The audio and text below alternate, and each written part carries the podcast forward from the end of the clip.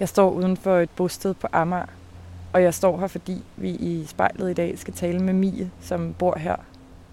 Inden jeg fortæller mere, vil jeg advare om, at dagens afsnit indeholder voldsomme billeder og beskrivelser af selvskade. Og det er meget vigtigt at sige, at hvis du har tanker om selvskade, så kan du ringe til Landsforeningen mod spiseforstyrrelser og selvskade på 70 10 18 18. Men tilbage til Mie. Mie har en lang historik med selvskade. Faktisk har selvskade været en fast del af hendes liv i over 10 år. Hendes selvskade har haft mange udtryk, og den har ført til mange sår, indlæggelser, selvmordstanker og hele vejen ind i det hemmelige netværk Priv på Instagram. Priv, som står for privat, er et lukket netværk, hvor medlemmerne deler og liker grafiske og meget voldsomme billeder af selvskade som snitsår, buler, spiseforstyrrelse og selvmordstanker.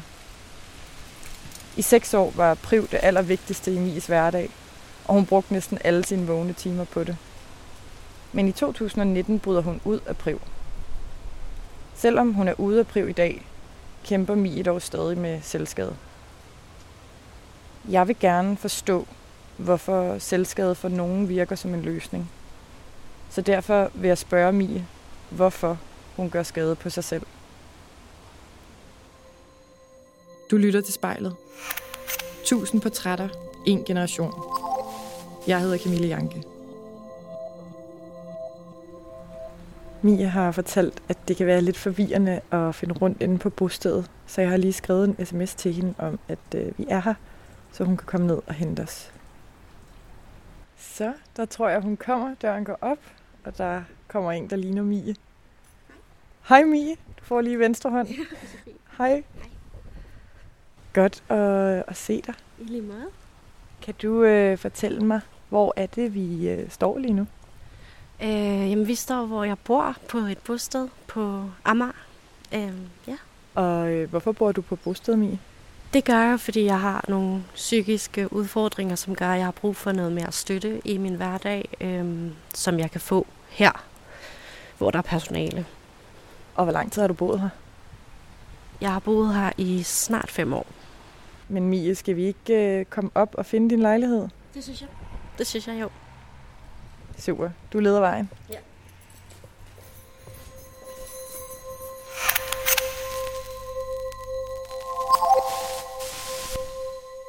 Mit navn er Mie, og jeg er selvskriver. Nå Mie, nu er vi kommet op i din lejlighed. Øhm, og hvordan øh, ser her ud? Øhm, der er lidt rodet lige nu. Øhm, ja, der var min, min ting. Øhm, mit skrivebord og sofa og fjernsyn og sofabord. Og, øh, tekøkken og mit seng og bare mit soveværelse og så min altan. Ja, og det er ligesom sådan en stor etværelses, men hvor det er opdelt. Så Ja. man kommer ind i køkkenet og har tekøkkenet på den ene side, og så står vi lige nu her ved sofaen og fjernsynet, og så er der sådan en døråbning ind til seng, og så Ja. forestiller man mig, bag den dør, der er toilettet. Ja, det er rigtigt. det er rigtigt. Okay. Og du har jo faktisk virkelig, virkelig mange ting i. En espresso-maskine og alle mulige hyggelige nips og lyskæder og kopper stående fremme. Og, altså det er sådan et hjem, der virker meget personligt. Øh, det synes jeg også, det er specielt. Altså min espresso-maskine er meget personlig, fordi at øh, jeg er uddannet barista og har arbejdet øh, med det i nogle år, inden jeg blev syg. Øh, så den betyder meget for mig. og så er jeg også meget kreativ, så det er også, altså, jeg har alle mine ting. Jeg kan godt lide det. Jeg kan godt lide, at mit garn ligger, hvor det gør, når jeg strikker og hækler. Og ja, der er en masse personlige ting, som ligesom minder mig om mit liv, og hvad jeg går igennem, og nogle ting, som hjælper mig også. Og Mie, hvor skal vi to sidde og tale her i lejligheden? Jeg tænker, at vi skal sidde inde i mit soveværelse, hvor at jeg har mit spejl, øhm, som også betyder meget for mig, fordi jeg har haft det rigtig lang tid. Øhm, det, der er en masse små sådan, kru, hvad hedder det, sådan kromeluer-agtigt på det. Øhm, så ja. Skal vi, ikke, øh, skal vi ikke gå derind nu? Jo, det synes jeg.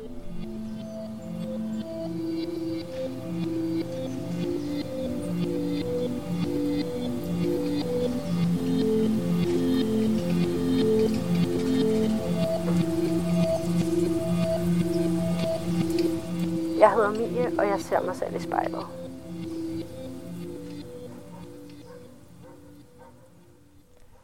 Men Mie, nu sidder vi jo foran spejlet, Ja, og øh, du fortalte mig lige før, at du synes, det var akavet. ja. Hvor, øh, hvordan føles det at sidde foran spejlet, ud over akavet? Mm, Det er meget mærkeligt, fordi det sætter enormt mange tanker i gang øhm, i forhold til mit selvværd og hvordan jeg ser mig selv. Og det der med, at man lige pludselig sådan er, hvad skal man sige, ikke tvunget, men sådan tvunget lidt til at kigge på sig selv. Det er lidt mærkeligt, og når man ved, hvad man skal snakke om. Hvilke tanker er det særligt, der sætter i gang? Jamen, det er tanker om, at jeg ikke er god nok, og at jeg ikke er værdig nok, og at jeg ser forkert ud, og alle de her ting. Bliver du mindre konfronteret med dem, når du ikke er foran et spejl? Eller er det særligt, fordi du er foran et spejl lige nu? det forstærker det, når, man er, når jeg er foran et spejl. Jeg tænker jo på det hele tiden, men det stær- forstærker det uden tvivl, fordi jeg ligesom sidder ansigt til ansigt med mig selv lige nu. Så det gør, tydeligt gør det også mere. Ikke desto mindre. Eller måske det derfor. Så er det faktisk her, vi skal have snakken. Ja. Og øh, inden vi går i gang, må du gerne starte med bare lige at lande her. Det kan du gøre ved at lukke øjnene og tage en dyb ind- og udånding.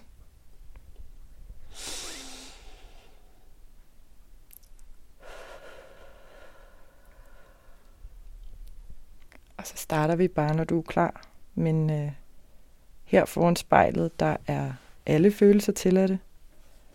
Jeg kommer til at stille personlige og nærgående spørgsmål for at komme helt tæt på dig og din historie.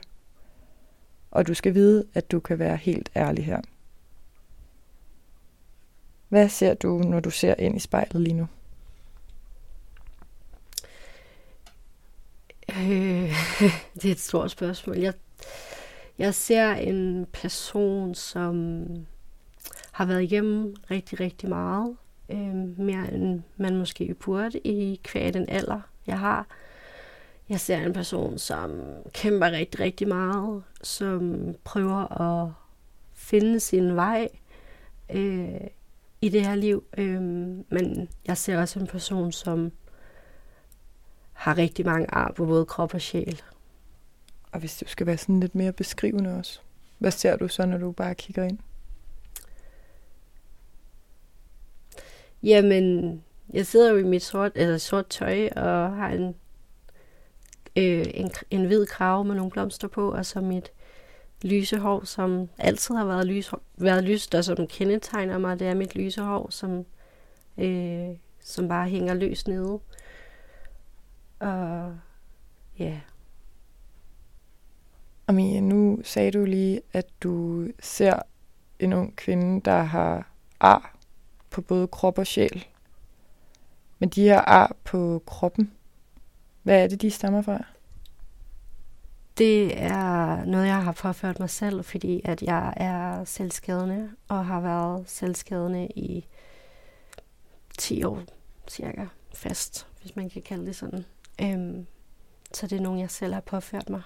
Kan du beskrive de her ar, du har på kroppen? Jamen, nogle er jo mindre og, end andre, og så har jeg nogle store nogle, som er meget brede. Der er små prikker rundt om nogen, som stammer fra, at jeg er blevet syet øh, op til flere gange, og er blevet syet rigtig, rigtig meget for at få lukket de her ar. Øhm, nogle er lys, nogle er øh, mørke, og en enkelt har stadig et sting siddende, som ikke er blevet hævet med ud, da, da sting, de andre sting blev fjernet. Øhm, så de er sådan lidt i forskellige former og farver og størrelser. Hvor sidder de henne? Jamen, de sidder primært på min øh, underarme, øhm, og jeg har nogle enkelte på, på, eller har mange på min lår også, og på mine skuldre, og har nogle stykker på min mave også. Så det er lidt, lidt over det hele. Er det derfor, du har en langærmet trøje på i dag? Øh, nej, det er egentlig bare på grund af vejret. Øh, men, men, men en, noget af det er også, at, at jeg har nogle friske sår lige nu også. Er det nogen, du vil vise mig, for eksempel, som vi sidder nu her? Der er et plaster på lige nu, så der er ikke så meget at se. Øhm, men der er et plaster. Men kunne du alligevel tage trøjen op, og så måske beskrive din underarm med alt, hvad der er på den lige nu?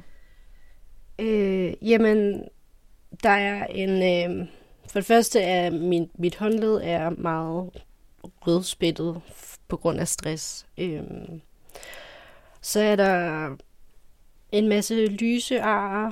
Øhm, altså, der er virkelig, virkelig, virkelig mange, og nogle er nemmere at se end andre.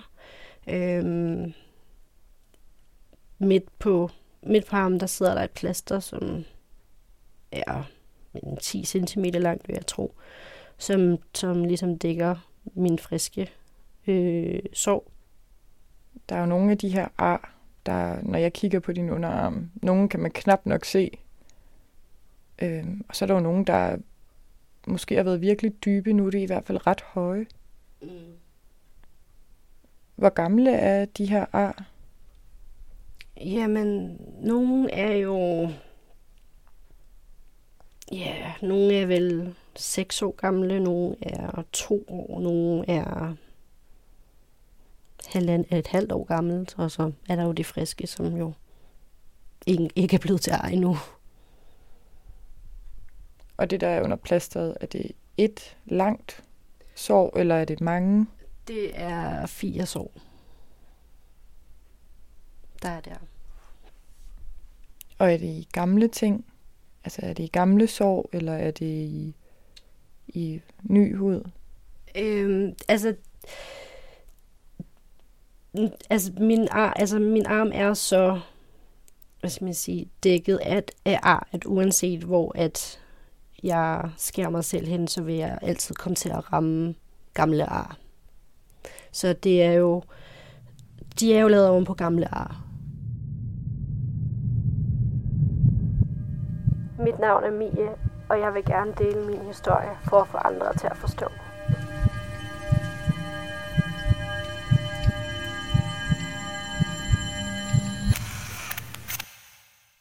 Kan du huske allerførste gang, du selv Det kan jeg godt.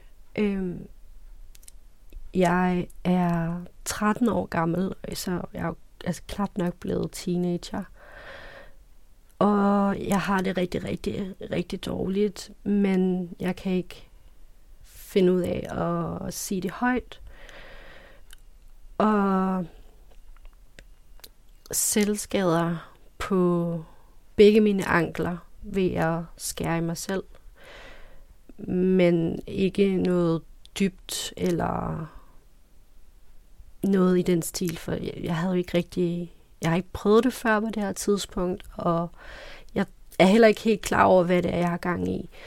Jeg tror, at grunden til, at jeg skærer mig selv her første gang, da jeg er 13, er fordi, at jeg har brug for hjælp, men jeg kan ikke formulere det.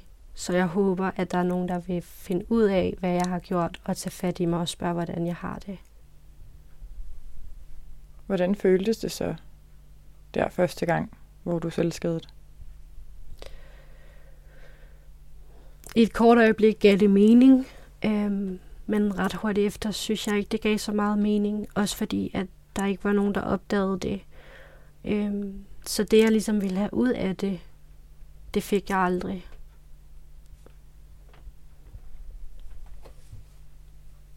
Og hvorfor var det, at du tænkte, at du skulle skære i dig selv?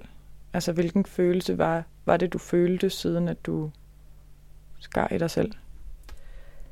Jeg er meget, meget ked af det, og jeg ved ikke, hvorfor jeg er ked af det.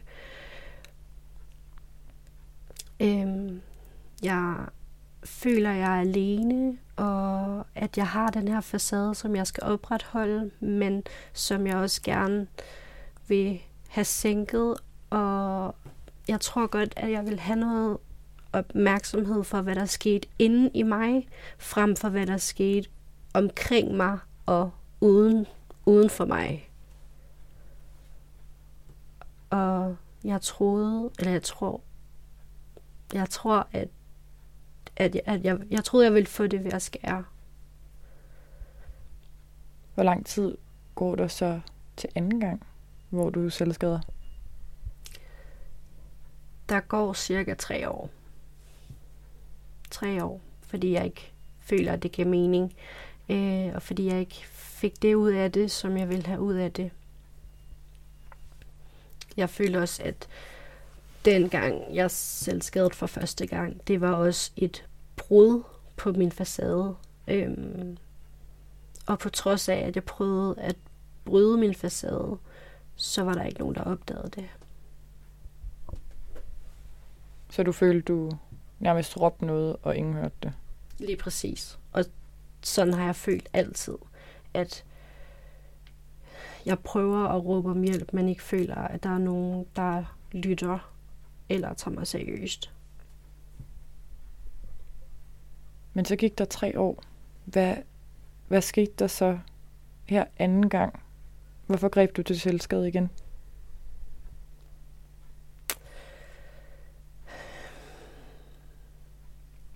Jeg tror, at det, der har været grunden til det, det var en form for kontroltab og magtesløshed, som jeg følte.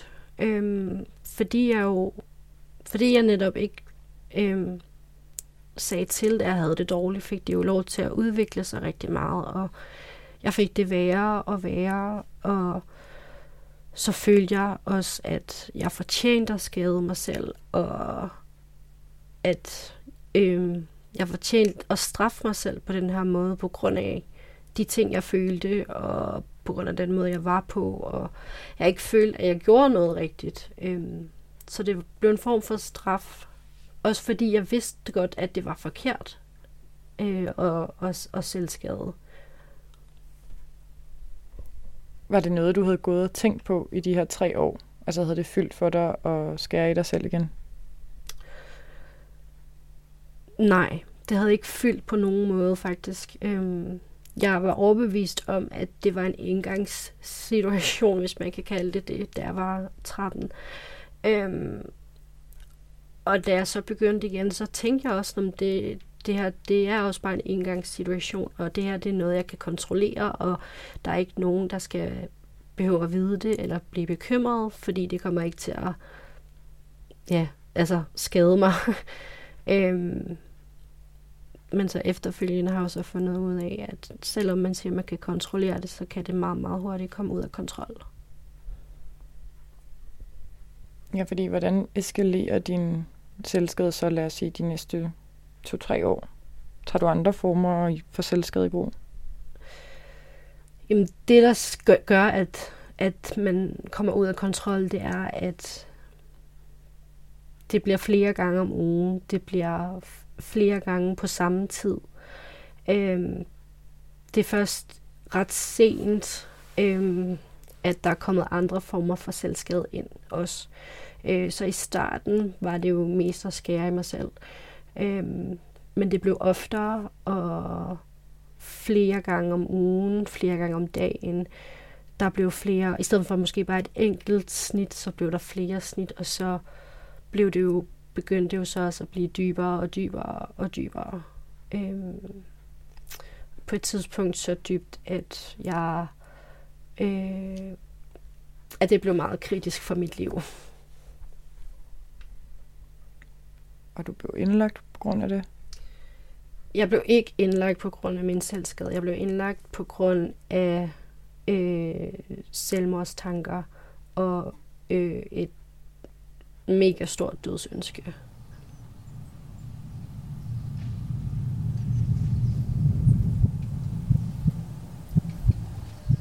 Jeg hedder Mia, og jeg var med i Priv-netværket på Instagram.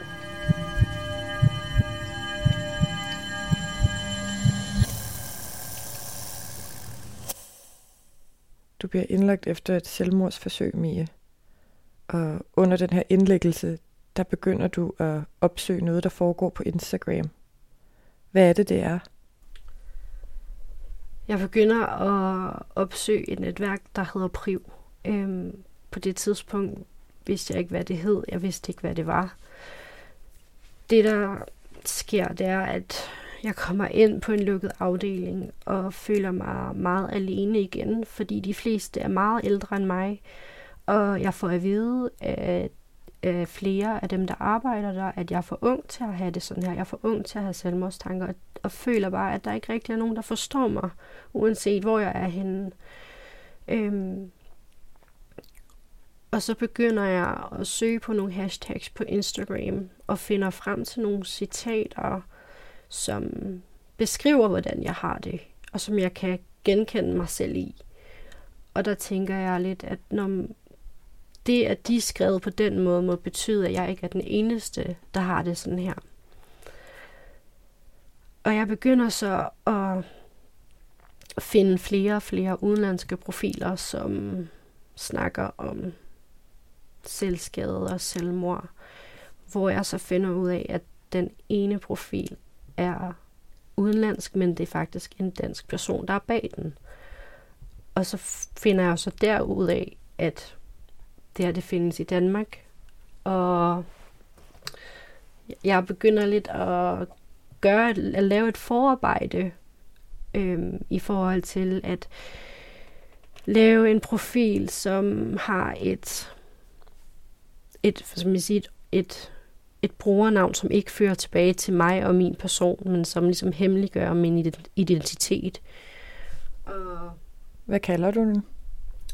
Øh, jeg kalder mig for borderline monster. Øhm,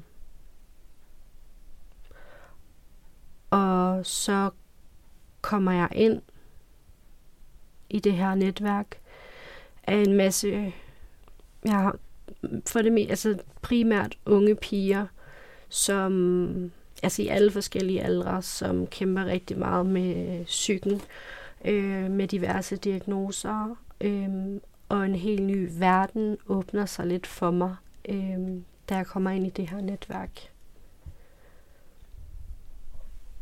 Men hvad, bliver du så bare medlem, når du så laver en konto, du kalder Borderline Monster, eller hvad? Nej, øh, fordi som ny i det her netværk, altså det er et netværk, som er meget, på det tidspunkt var meget, meget hemmeligt. Øh, så man skulle ligesom vise, at man ikke ville bryde den tavshedspligt, som der var, og som stadig er inde på Priv. Øhm, så man skulle lidt bevise sit værd, og man skulle være sikker på, eller de andre profiler skulle være sikre på, at man ikke ville sladre om hinanden, og man ligesom var, var, var en tryg profil, hvis man kan kalde det det. Ja. Og hvad er det, det betyder at være en tryg profil på Priv? Det betyder, at uanset hvad der bliver skrevet derinde, uanset hvad der bliver vist og omtalt, så vil man ikke bryde tavshedspligten og gå ud og fortælle det til relevante mennesker. Det kunne være øhm, en persons familie eller venner eller nogen fra psykiatrien eller noget i den stil. Så lad os sige, at nogen er selvmordstroede så må man ikke sige det. Nej, det må du ikke sige. Hvad er det for et miljø, du møder derinde på Priv? Hvad er det, I deler? Jamen, vi deler rigtig meget mørkt, øhm, og nogle gange også nogle positive ting. Men det er uden tvivl de mørke, dystre tanker, som tager over, øhm, hvor der bliver delt meget grafiske billeder af selvskade øhm, og implicite billeder af selvskade og selvmordsforsøg øhm, og billeder, hvor at man er på skadestuen eller ligger i bælte eller er blevet har beskrevet en tvangsepisode. Øhm, men samtidig var der også billeder om, at man havde været selvskadefri i et par dage. og et par dage er en stor ting derinde. Øhm, et par dage lyder måske ikke særlig meget, men hvis man er vant til at selvskade hver evig eneste dag, så er et par dage en, en, en kæmpe øhm, bedrift. Og det fejrede man selvfølgelig også. Hvad er det for noget indhold, du lægger op i starten? Jeg, I starten er jeg meget forsigtig, øhm, fordi jeg ikke er helt så vant til det her. Jeg er ikke helt tryg i det endnu. Øhm, jeg synes, for, altså i starten synes jeg bare, det var meget fascinerende, hvordan at man tog, at, at en profil tog en ind bag huden, øhm, og viste aller, aller inderste, og hvordan man havde det. Hvilket fik mig til at føle, at jeg var en del af noget større, og jeg var en del af noget, hvor det var okay, at jeg havde det, som, som jeg nu engang havde det. Øhm, så i starten var det forsigtige billeder i form af forskellige citater, eller billeder, hvor jeg græd, eller så meget håbløs ud i blikket, eller havde et meget tomt blik. Hvor at det så også udviklede sig til, at jo mere jeg var derinde, øh, jo mere turde jeg også at lægge op. Og så blev det jo billeder af øh, åbne sår med blod, der løber ud på gulvet. Det blev billeder af en væg, der var smurt ind i blod, fordi at jeg havde hamret hovedet ind i væggen. Var det så et hvilket som helst billede af din selvskade, du lagde op på brev? Det skulle helst gerne være et... Eller i starten var det et hvilket som helst øh, billede af selvskade. Men jo mere fanget jeg blev i det hele, jo voldsommere skulle det også være, og jo voldsommere følte jeg også, det skulle være. Øhm, så følte jeg ikke, at de buler, jeg lavede på mig selv, at de var værdige nok til at blive lagt op på priv. Øhm, fordi de var ikke så synlige, og så det følte jeg ikke, at jeg kunne lægge op. Hvor at ved næste bul, der kom der lidt mere blod. Øhm, men det synes jeg stadig heller ikke var særligt, at var, var godt nok, fordi at de andre buler, der florerede inde på Priv, var meget, meget større og meget voldsommere end mit. Øhm, så det, der sker til sidst, det er, at jeg bliver ved med at øhm, banke panden ind i væggen, eller hovedet ind i væggen, for at få den her bule. Så selvom at jeg har, altså, så jeg går ligesom fra at at banke hovedet ind i væggen en måske 15-20 gange i træk til 150 gange i træk. Så, det, så jeg bliver ligesom ved og ved og ved og ved med at banke hovedet ind i væggen, indtil jeg får den her kæmpe bule, som jeg er tilfreds med, som jeg kan lægge op på brev.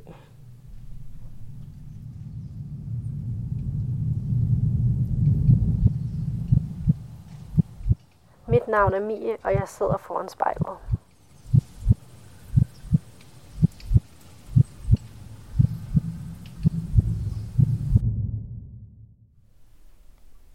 Er der et tidspunkt, hvor du føler, at det her det kan gå helt galt? Det er ikke noget, jeg føler. Det er noget, jeg ved. Øhm, fordi for det første, så blev jeg trigget af nogle ting, der blev lagt op derinde. Øhm, blandt andet til at skære rigtig, rigtig, rigtig dybt.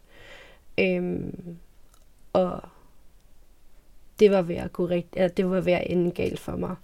Øhm, jeg var indlagt på det her tidspunkt, og jeg havde fået smuglet et barberblad med ind på afdelingen, fordi jeg er en mester til at skjule ting ind, og jeg er en mester til at gemme det her øh, de her ting for, for, for personalet.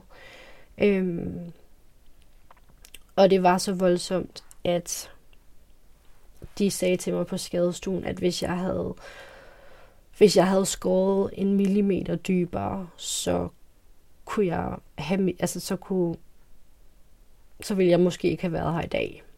Øhm, så det har været, det var, altså det var ikke, og på det her tidspunkt, der var det også lidt, det, det skræmte mig egentlig ikke så meget, fordi jeg havde det så skidt. Øhm, men jeg vidste, det kunne gå galt, også fordi, at jeg har flere øh, veninder, som har mistet øh, livet, fordi de har, har begået selvmord, og dem mødte jeg inde på Priv og fik bekendtskaber til dem, og de blev mine veninder, og vi mødtes i virkeligheden også. Øhm, og der har jeg i hvert fald en håndfuld, som ikke er her i dag. Er du stadig medlem af Priv? Nej, det er jeg ikke. Øhm, det er jeg ikke. Hvad får dig til at melde dig ud? Det, der sker, det er, at jeg flytter på bosted, øhm, og Priv er stadigvæk en ret stor del af mit liv. Men på mit bosted møder jeg en, en pige, som senere hen bliver min, og nu i dag bliver min aller, allerbedste veninde. Og jeg følte, at jeg skjulte noget af mig selv over for hende, og det havde jeg ikke lyst til. Så en dag fortæller jeg hende, at jeg altså er medlem af Priv, og jeg fortæller hende, hvad Priv er, og, og hvad der foregår derinde. Og i starten siger hun, eller hun siger så, at, at hun vil ikke rigtig have, at jeg er derinde. Hun kan ikke forstå, at jeg er derinde, fordi hun godt kan se, at det lyder som et dårligt sted at være. Og jeg siger til hende, at, øhm, at hun skal ikke bekymre sig, fordi jeg har styr på det, og jeg har kontrol over det. Og så lagde hun den ligge lidt for så nogle uger efter og sige til mig, prøv at jeg vil simpelthen ikke have, at du er derinde øhm, fordi du gør mere skade på dig selv. Og det er rigtig, rigtig dårligt for dig at være derinde. Øhm, så, og jeg kan ikke stå her ved siden, ved siden af dig og se, at du ødelægger dig selv mere ved at være derinde. Så enten så er det priv, eller så er det mig. Og der gik det op for mig, at at, at jeg vil aldrig nogensinde miste min allerbedste veninde for et netværk på Instagram. Øhm, det gik op for mig, at de mennesker, der er i den virkelige verden uden for skærmen, er meget mere værd. Også at mit eget liv er meget mere værd, end at være derinde. Og hvis jeg skal have det bedre, så er det ikke ved at være inde på priv og blive konfronteret med det her hele tiden. Øh, tværtimod vil det bare stoppe min udvikling.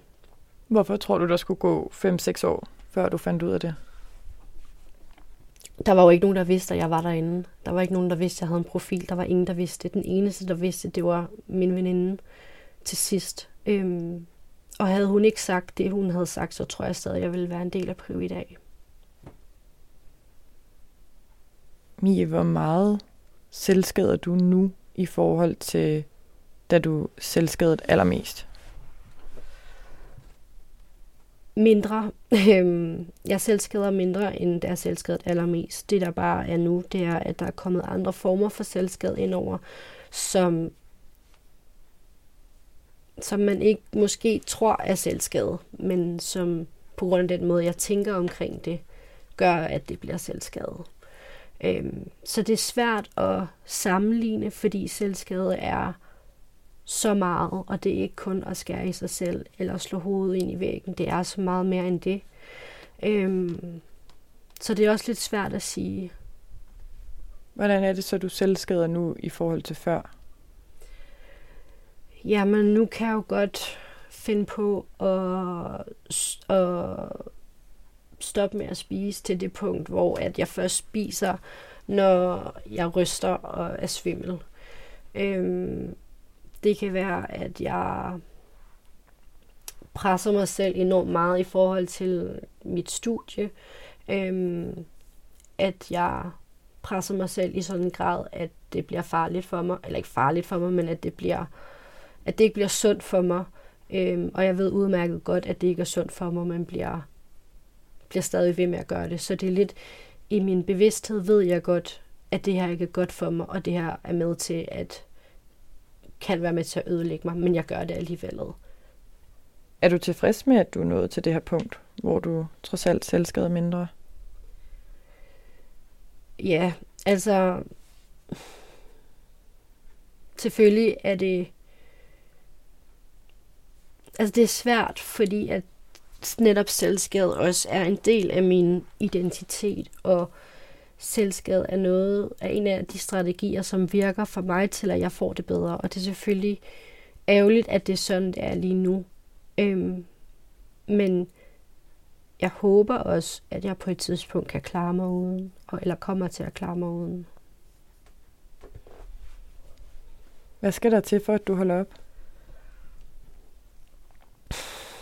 Jeg ved det ikke. øhm, det er svært at svare på, fordi at det ligesom har været min løsning i så mange år. Øhm, der skal nogle nye strategier til. Øhm, jeg skal lære mig selv bedre at kende på ny.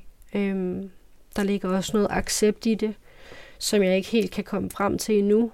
Øhm, men det er de små skridt, som ligesom skal føre mig dertil, og det kan godt tage tid, men så må det tage den tid, det tager.